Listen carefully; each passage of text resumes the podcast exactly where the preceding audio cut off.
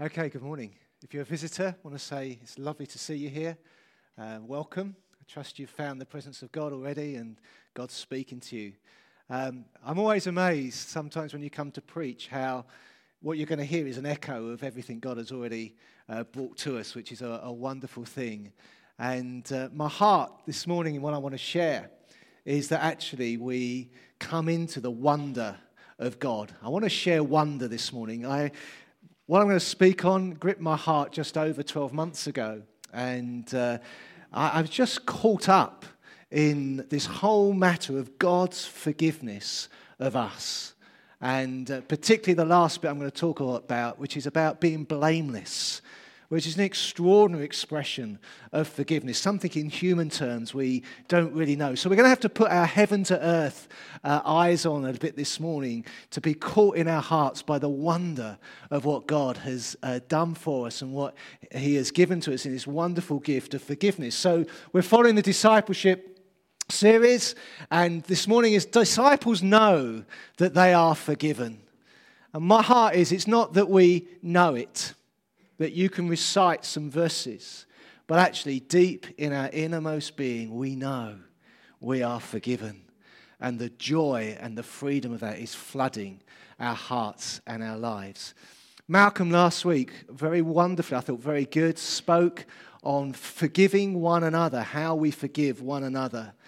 And you know, the reference point for the forgiveness we give for one another is the forgiveness that we have received. In fact, I would argue until you have received the forgiveness of God into your life, your ability to forgive one another is somewhat impaired and somewhat reduced. And Malcolm mentioned a scripture that I uh, wanted to start with this morning. So if you have a Bible, please turn to the book of Colossians. If we haven't a Bible, the words are going up on there. Uh, we're only just going to read some extracts from this wonderful, familiar passage, but just because it's familiar, let's not just allow it to just wash over us in a way that uh, we dismiss it. So let's just actually, let's just pray. Let's just put our hands out. Perhaps you could just ask Father God, Father God, is there anything you want to say to me this morning? Why don't you ask God that right now? Father, Father, thank you. Thank you. Yeah. Father, I thank you that you are present. Thank you because Jesus is raised from the dead. You fill our hearts, you fill our lives, you fill this place with who you are. Father, would you speak to us, each and every one? May we go from this place filled with wonder. And Father, for those Father, that you want to touch in a particular way, would they go from this place utterly free, utterly free from the burden, the shame, and guilt of sin? Father, I pray in Jesus' name. Amen. So let's just cut into this beginning part of the letter that Paul was writing to the church at Colossae. And in verse 11, he writes this He says, May you be strengthened with all power according to his glorious might, for all endurance and patience with joy, giving thanks to the Father who has qualified you. Isn't that wonderful? The Father has qualified you to share in his inheritance of the saints in light. He has delivered us from the domain of darkness and transferred us to the kingdom of his beloved Son in whom we have redemption, the forgiveness of sins.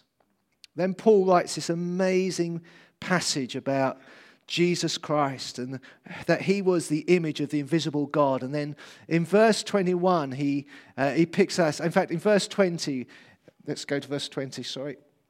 Verse 20, there we go. Okay.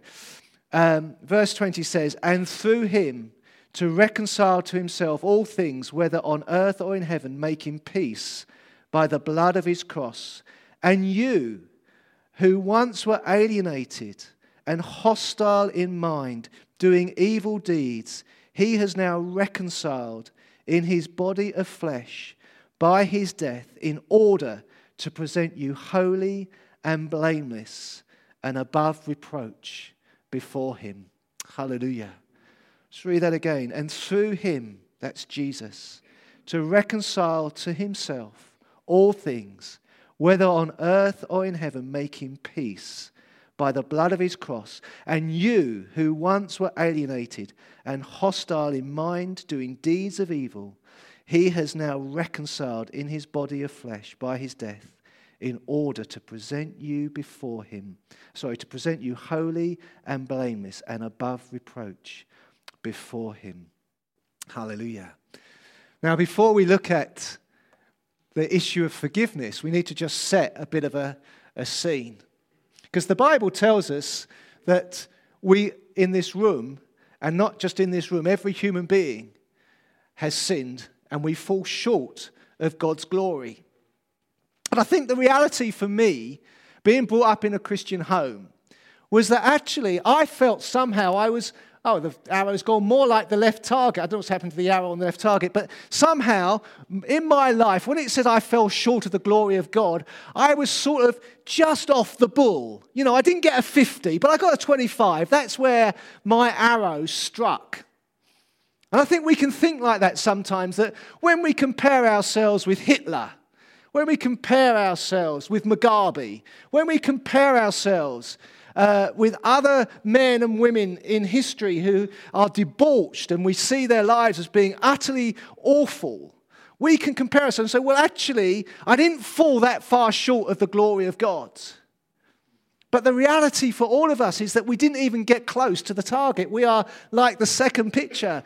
Our arrow was fired, and we fell far short of God's glory, of God's best for our lives. And when we stand before the cross, which every human being stands before the cross of Jesus Christ, we are equal. There is no one in this room better than the other before the cross of Christ. The cross is the great leveler of our lives. And so in our lives, we do sin. And the sin that's mentioned here first is that in our minds, we were hostile to God. We're hostile to God, which means there was nothing in me that wanted to follow God's ways. In fact, I quite deliberately sinned. I quite enjoyed sinning. I was willful in my sinning. I knew from a very young age how to lie. And I could lie with impunity. I could do it. In fact, I could build lies upon lies in my life to avoid getting into trouble, typically. But you know, the Bible says that we envy and we get jealous. We have hateful thoughts in our minds. And every one of those sins is like a really heavy burden upon us. Reuben, would you come here?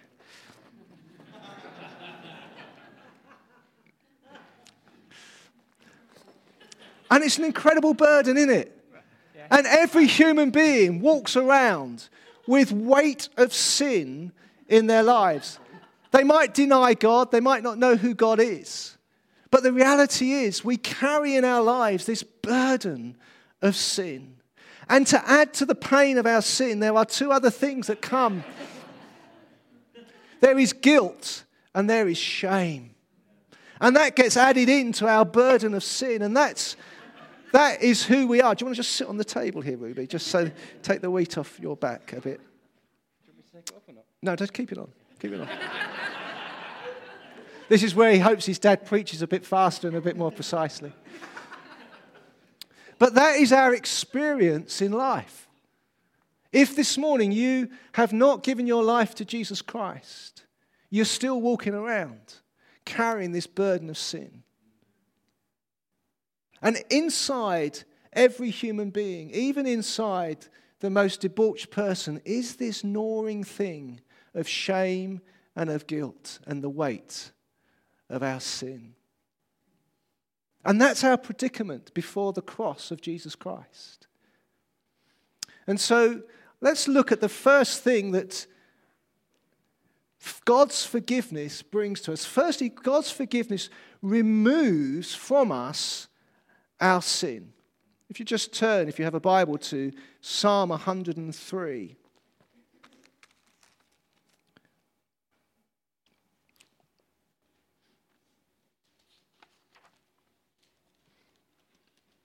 Verse 10.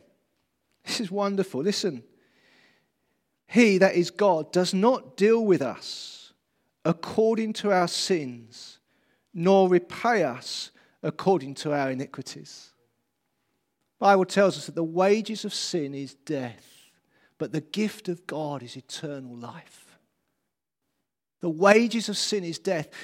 Not only is it physical death came into the world through sin, but sin causes death into every part of our lives.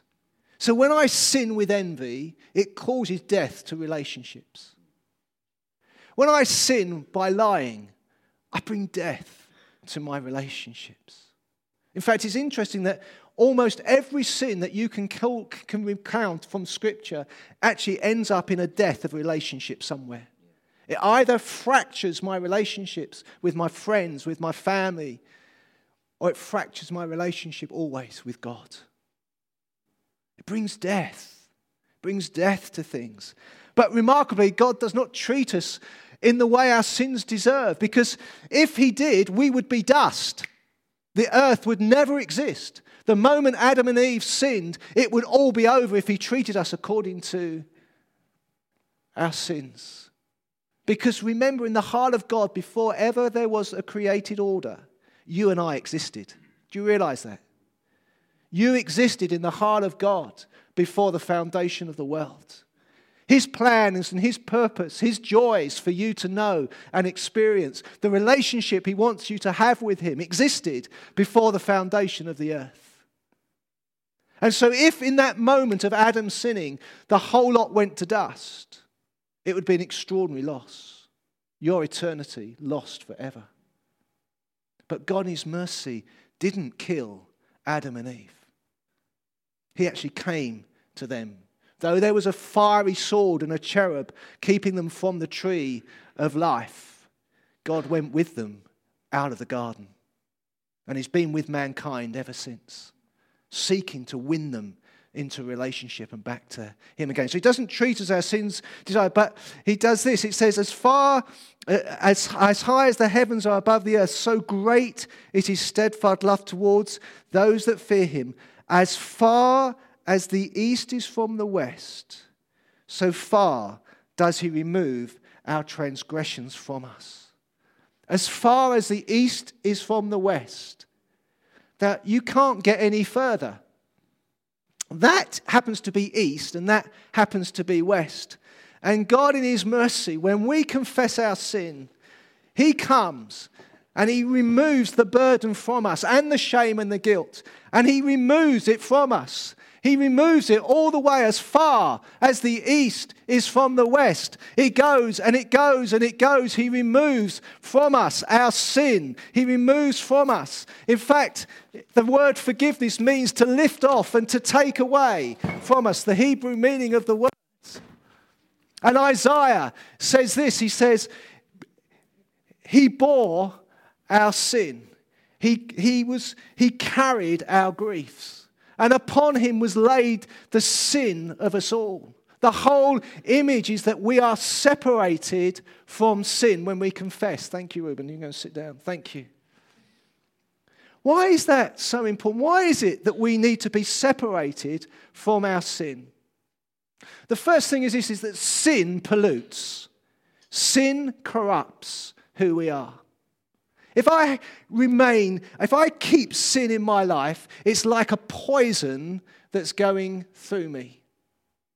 And you know, in 2014, when there was that dreadful Ebola outbreak in, uh, in, in um, West Africa, thousands died. Thousands of thousands of people died. But the way that they won the war of that dreadful outbreak was to quarantine people. And God wants you to live free from sin and its consequences. And so he separates, he quarantines you from your sin. It's a remarkable thing that he does. And Romans 6, verse 14 says this that sin will not have dominion over you because we're not under law, but we're under grace. Won't have dominion. Why does sin defeat us? Well, it's because it resides unconfessed in our lives. We don't bring it to Jesus. We don't bring it to the cross. And therefore, it continually pollutes us. I don't know if you've ever had a nail in your foot, if you've ever trodden on a rusty nail. And you, and you get it out, but you know, you leave a little bit behind sometimes, don't you? It's, it's there. And then a few days later, you think, flipping it, what's wrong? It's all itchy. And then you look and it's all red and, and it's just got that remainder in it. We're not separated from it. And God wants to separate us from our sin because it, it, it pollutes us. I think the other reason, there's a uh, reason that God separates us from our sin is because when we talk about people, we say they're a liar. Don't we? We say they're a liar. They're a cheat. They're a murderer. And by that language, we cause their identity to be shaped around their behavior and who they are. I want you to know this morning your identity in Christ has been utterly changed. And that's why he separates us from our sin, because it's not your identity. In fact, in 2 Peter 9, it says, We are holy ones, we are saints. It says, You are a chosen people, a royal priesthood. That's your identity now in Christ. You are a son and a daughter. And sometimes I hear people say that um, we are, we are clothed in his righteousness. And, and, and when Jesus looks at us, and when God looks at us, he looks at Jesus. Guys, I think that's a bit false. Because we're not dirty dogs in a clean coat, as we say on the Freedom in Christ course. Actually, you are thoroughly a new creation in Christ Jesus. You are a holy one. I want you to know right now, Father God, if you love Jesus, looks at you and he delights in who you are. He does see Jesus, he does see the sacrifice of Christ, but he keeps his eyes fixed on you because you're not just a dirty dog in a clean coat. You have been made holy. So he separates us because our identity isn't our sin, our identity is Christ. And the other reason he separates us from our sin is this because our past is not to define our future. So again, our past is not to define our future. Many Christians live in a state of being tripped up by sins of the past, things they can't forgive themselves over, things that they don't believe God can forgive. But God lifts the burden of our sin and He removes it from us so that your destiny in Him can be fulfilled, that you can walk in it and you can run in it.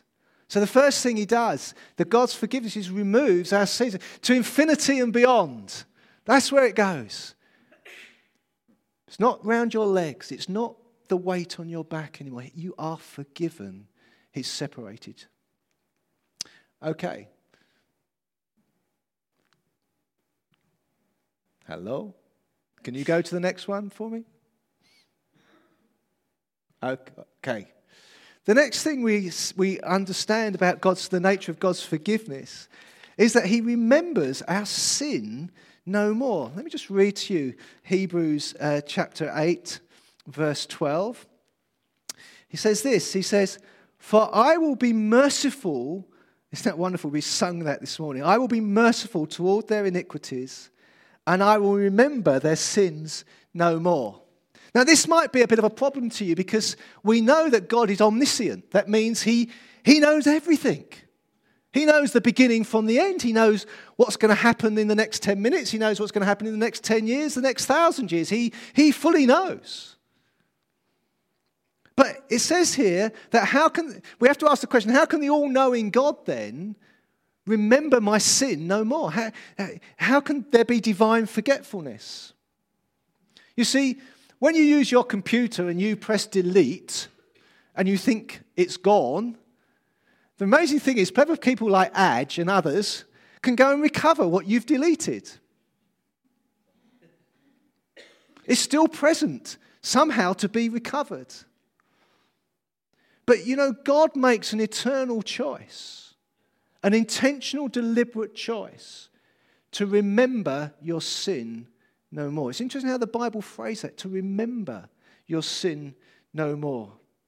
In fact, Isaiah 43 25 puts it like this I am he who blots out your transgressions and I will not remember your sins.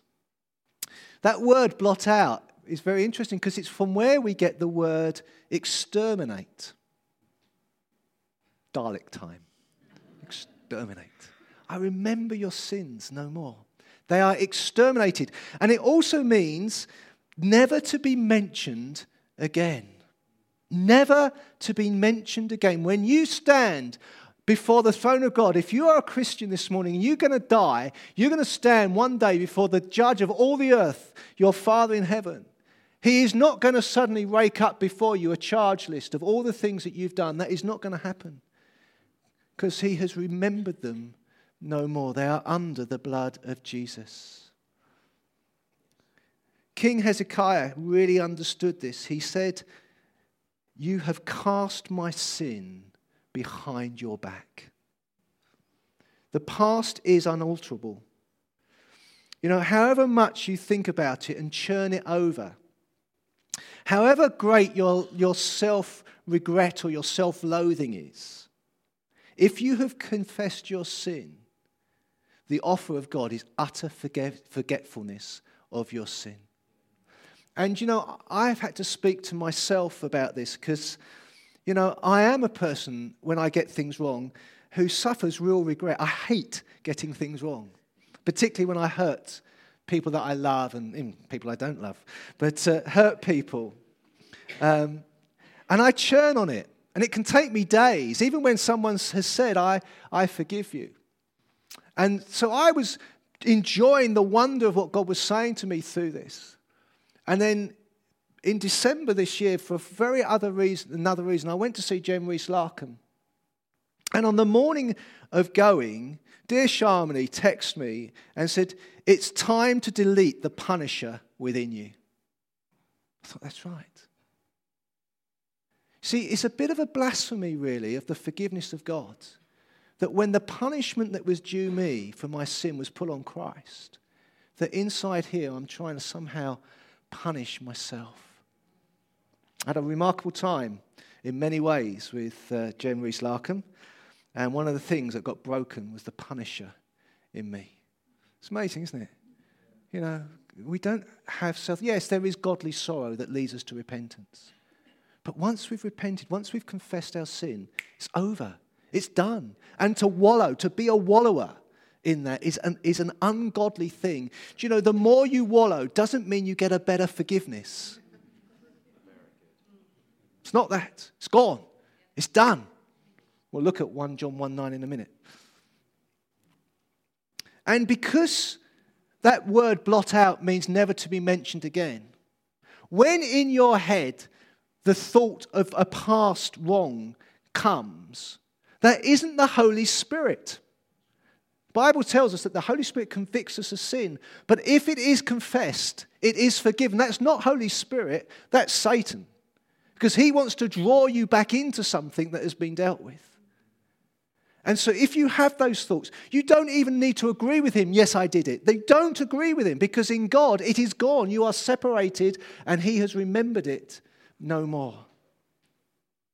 Bill Johnson says this, and we've repeated this many times. He says, I cannot afford to have a thought in my head that God does not, about me, that God does not have in his. So when he looks at you, He's not looking from naught to when you got saved and he's remembering, oh, I remember those days, Mark. And then he's not looking at those things I've done yesterday and the day before. He's not looking at that. If they're confessed, they are utterly forgiven. And I just want to say this if you come to the cross of Christ, it's not that you have to list every sin, and if that sin is not mentioned, then it's not forgiven. No, when you come to Christ and you say, Father, I recognize I'm a sinner. Forgive me of my sin. I am so sorry I've ignored you. I'm sorry I, I've lived a life where I've rebelled against you. It's not that you have to then list them all and anything unlisted is, is not covered. No, it is covered by the blood of Jesus Christ. If he brings specific things to mind, yeah, you say them, you confess them to God. I want you to know that if you come humbly, he covers, his blood covers. Hallelujah and God has no record of my sin. Hallelujah. The next one The forgiveness of God cleanses me from all unrighteousness and breaks the bias to sin. Isn't that wonderful? So 1 John 1 9, we don't really need to look to it, you probably know it. If we confess our sins, he is faithful and just to forgive us our sins and cleanse us from all unrighteousness. Now, what's important about that verse is he is not writing to unsaved people, he's writing to saved people. So, this isn't a verse about salvation. This is a verse about sanctification. It's about the ongoing work of Christ in our lives as we live our lives. And somehow, in our confession of our sin, it unlocks or it releases the cleansing of God. And just to say, what does that word cleansing mean? Well, there is the obvious meaning, which means to wash. It means to wash. But actually, it also means not to wash just with water, but to wash with fire. In the same way that uh, a, a, a, a, jeweler would put silver in a, a pot and, and put a Bunsen burner underneath it and heat it and heat it, and all the impurity of the silver comes to the surface, and they scrape that off, and then they do it again and again and again until he sees his reflection in that. That's why it's about sanctification, because who is it that, that God is wanting to make us like? Who is it? Jesus. And so he refines us until he sees his face in it. He takes the scum of our sin away time and time again until he sees his own face, that reflection of Christ within us. So the stain, the impurity that comes with sin is washed away. Interestingly, the word in the Greek also means the word that they would use when they prune a vine. And when you prune a vine, you cut it right back. I cut my vine back every year, really nasty. If you came and saw me doing it, you'd think this thing's never going to grow again. I don't know how many kilograms of grapes we got this year, but tens of kilograms of grapes this year off one vine because it's harshly pruned. So again, you've got that sense of being cut away from sin. That, the, that when we're cleansed, we're cut away from sin. And then the third thing, which is, is just want to focus on a bit, is that, that we are freed from the corruption of sin. That's what also cleansing means to be freed from the corruption of sin. I don't know if you know, but, but God wants you to succeed in your Christian life. Wants you to success. He's for your success. We've heard twice today that he will present us blameless. Who's presenting us blameless? He is. Jude 24 says, He who will keep you from falling. Who keeps you from falling? He does. Oh, I thought it was all down to me. No, He will keep you from falling. And, and Ezekiel, seeing salvation in the heart of God, prophesied this. He says, speaking of salvation, I will put my spirit. This is God speaking, and I will put my spirit within you and cause you, or otherwise move you, to walk in my ways and be careful to obey all my just decrees. And I will deliver you from all your uncleanness. What's the Holy Spirit in you for? He's not some policeman watching over your life looking to see when he can give you a ticket. He's not like a traffic warden who's got 40 tickets to issue in the day and he's walking around and he's looking for that misparked car and he puts the, um, the ticket on. and He goes, Yes, I can go home now because I've got my 40th ticket out. No, he's not like that.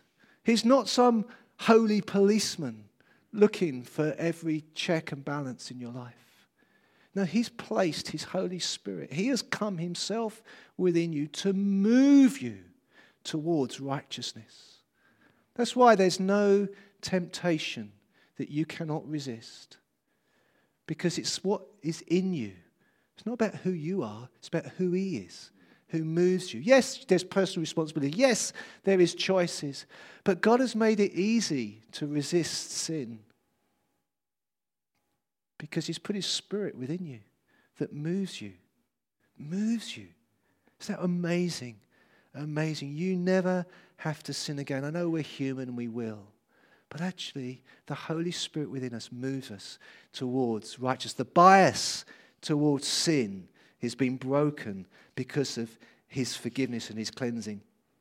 We haven't got time to look at this matter in detail. It's probably a, a sermon in its own right. But I just want to say, just very quickly, we are, the, reality of what John writes is utterly true. All we need to do is confess our sin and we are utterly forgiven. But that doesn't mean that we cheapen the grace of God. Paul makes that very clear. He said, just because there's grace, do we go on sin? He says, by no means. Twice he says that. But you know, the wonder of the, what Jesus said to Peter, Malcolm mentioned this last week. You know, Peter comes and says, How many times shall I forgive my brother? And Jesus said, Seven times 70, forgive him. What was Jesus reflecting? He was reflecting the heart of the Father in forgiveness. That we can come again and again over the same issue and God will forgive us. And that's really the wonder of His mercy. Because, you know, sometimes in our lives, we get instantly set free. I knew that as a, as a, as a young 19 year old. I was instantly set free from the, uh, from the addiction to masturbation. Instantly set free. My addiction to lying took longer to get through. And I had to walk in that. And I had to come back to God and say, God, I've done it again. I'm sorry. And I, even today, know it's a weakness. And, and so I have to be careful I don't exaggerate. I don't. I have to be careful I don't leave things out when I'm talking about things to make myself look a bit better. I have to be careful in that area. I have to walk with God. There's a grace to walk in that rather than utter freedom, which happened with the masturbation.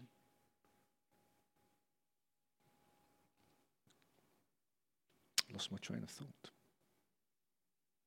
So, so Peter has this experience, and, and, and Jesus is reflecting it. And what's the mercy in this is that when you are getting out of addiction, and that might be addiction to custard creams, it might be addiction to alcohol, it might be any addiction, because we have addictions. We don't recognize we have these repeated behaviors.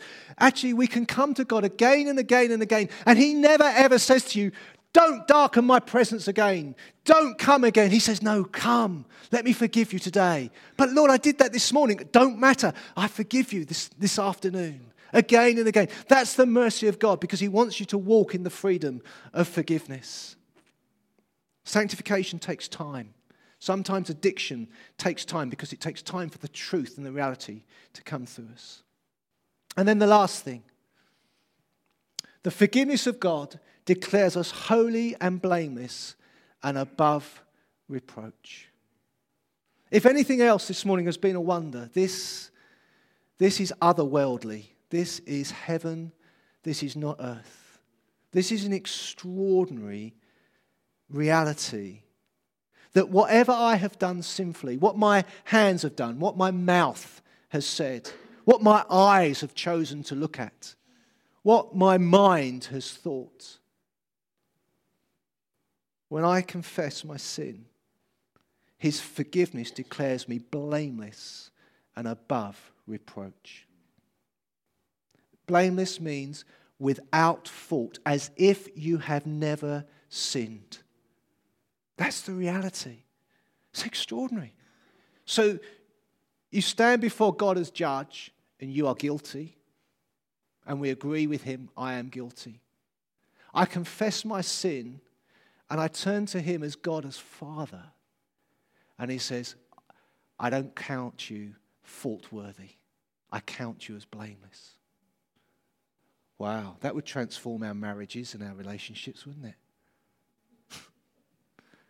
it's not your fault. It's all right. We have no concept of that in, in our earthly, earthly lives, but we do in terms of Jesus Christ. And then above reproach means beyond criticism. You are beyond criticism. Isn't that wonderful? Isn't that just amazing? This is the utter thoroughness of the forgiveness of God for you. And wonderfully, we've not only is it written in Colossians, it was written in Ephesians that we read earlier, it's in the book of Philippians, it's in the book of Jude. And when you look through the Old Testament, at the Old Testament prophets who speak of salvation, it's riddled the whole way through there. The thoroughness of the forgiveness of God. No guilt, no shame, no burden of sin. We are totally free from our sin. Totally free. You are free this morning.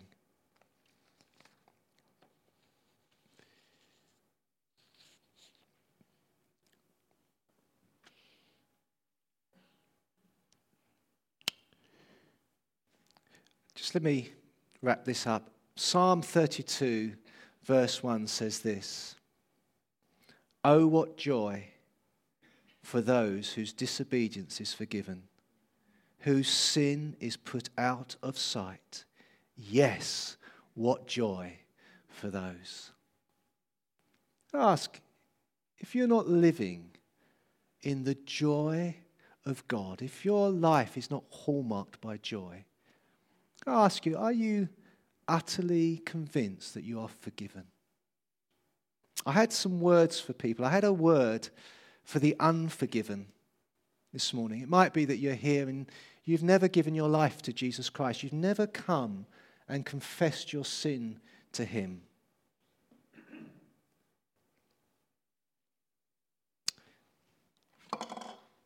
Let me just read further from Psalm 32. This is in the Passion Translation. The pain, this is a talking of sin. Before I confessed my sins, I kept it all inside. My dishonesty devastated my inner life, causing my life to be filled with frustration, irrepressible anguish, and misery. The pain never let up. For your hand of conviction was heavy on my heart and drained my strength away. My inner life dried up as I suffered this spiritual drought within my soul. Some of you suffering like that. Do you feel that? Actually, it's about unconfessed sin. If you have never given your life to Jesus, never humbled yourself, you are not free from this. It will, it will keep you held for all of your life. The weight and the burden of it. And so this morning, you can do that. You can come and confess your sin. In fact, if John and Lizzie could just come back, that would be great. I had a word for the wallowers and self punishers. Stop it. I'll just repeat what I said. Jesus was punished for your sin so you could walk free. It's an issue of trust.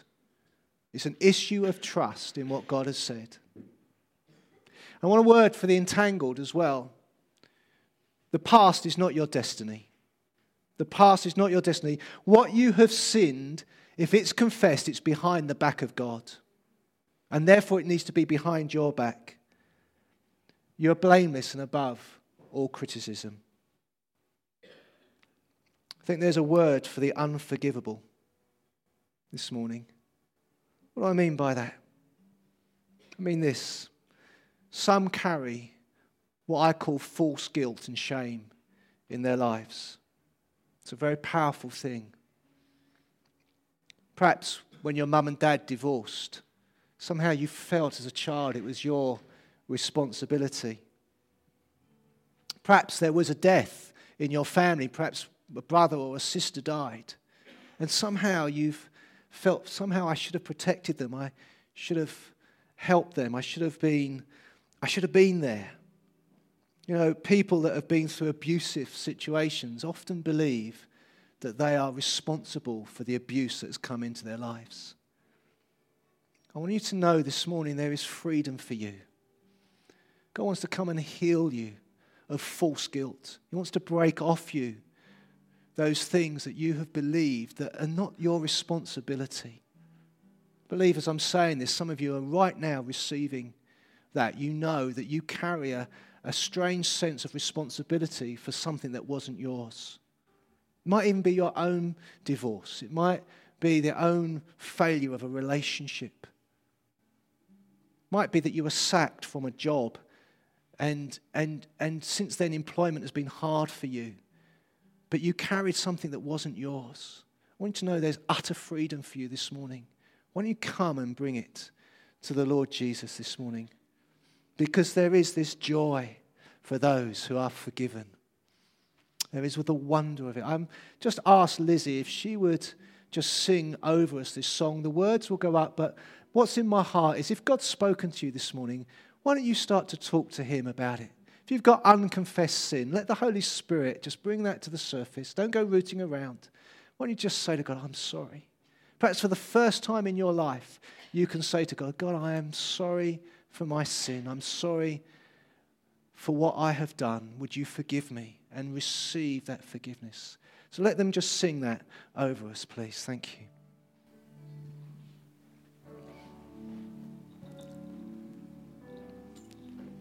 Thank you, Jesus.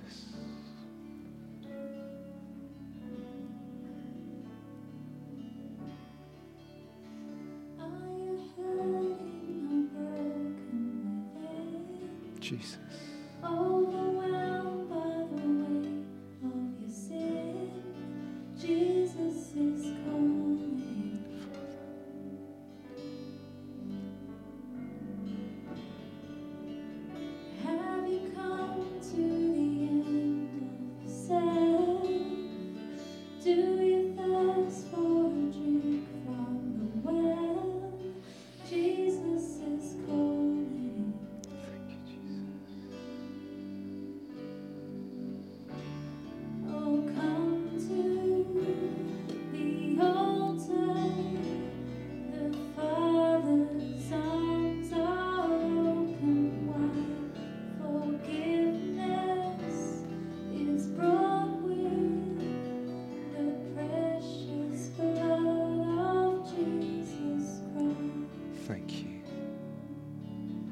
Thank you, Jesus.